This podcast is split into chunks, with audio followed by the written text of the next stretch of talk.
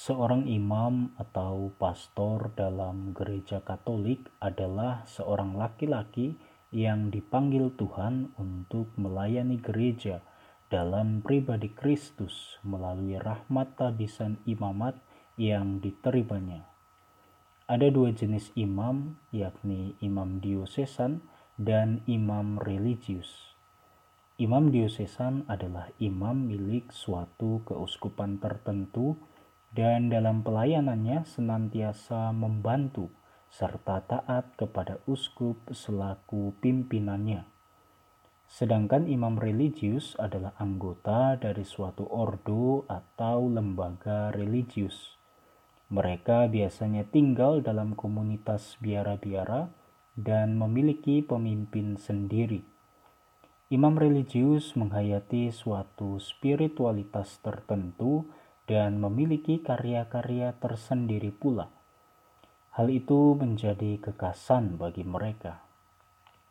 Namun, karena jumlah imam diosesan belum cukup memadai untuk memenuhi kebutuhan rohani umat di keuskupan, maka para imam religius pun terlibat dalam karya pelayanan di keuskupan tempat mereka berada atau berkarya maka imam diosesan sangatlah dibutuhkan dan harus ada dalam suatu keuskupan. Ada sebuah cerita yang dapat membantu kita memahami fungsi dan tugas dari imam diosesan. Ada enam orang imam dari ordo yang berbeda-beda sedang menjalani suatu retret bersama di sebuah rumah retret.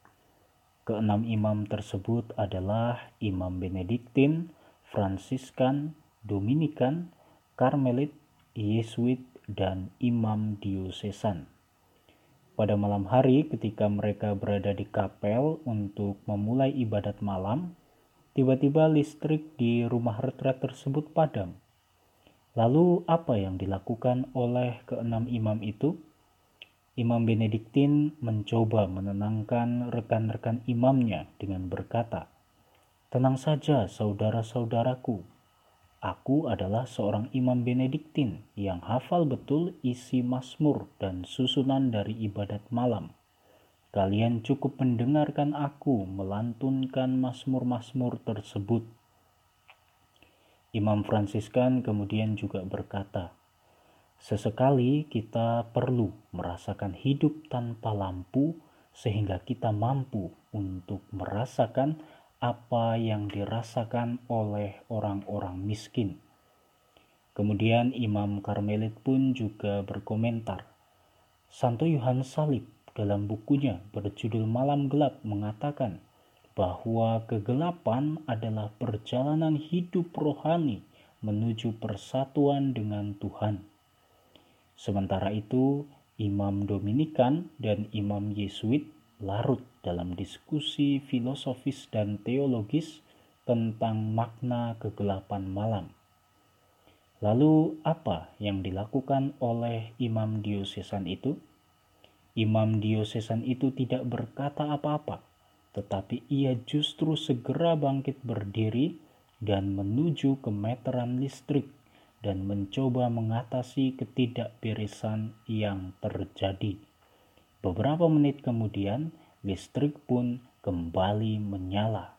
Melalui kisah analogi tersebut, dapat disimpulkan bahwa seorang imam diosesan adalah seorang imam yang mengerti betul tentang situasi dan kondisi dari keuskupannya ia menjadi garda terdepan dalam membantu uskup menangani ketidakberesan di dalam keuskupannya. Sesuai dengan namanya diosesan yang dalam bahasa Yunani berarti menata rumah, maka seorang imam diosesan adalah seorang imam yang terlibat dalam kehidupan sehari-hari umat keuskupannya. Ia tinggal dekat dengan mereka dalam segala hal, dan membantu uskup untuk menata rumah tangga keuskupannya dalam keluarga Allah.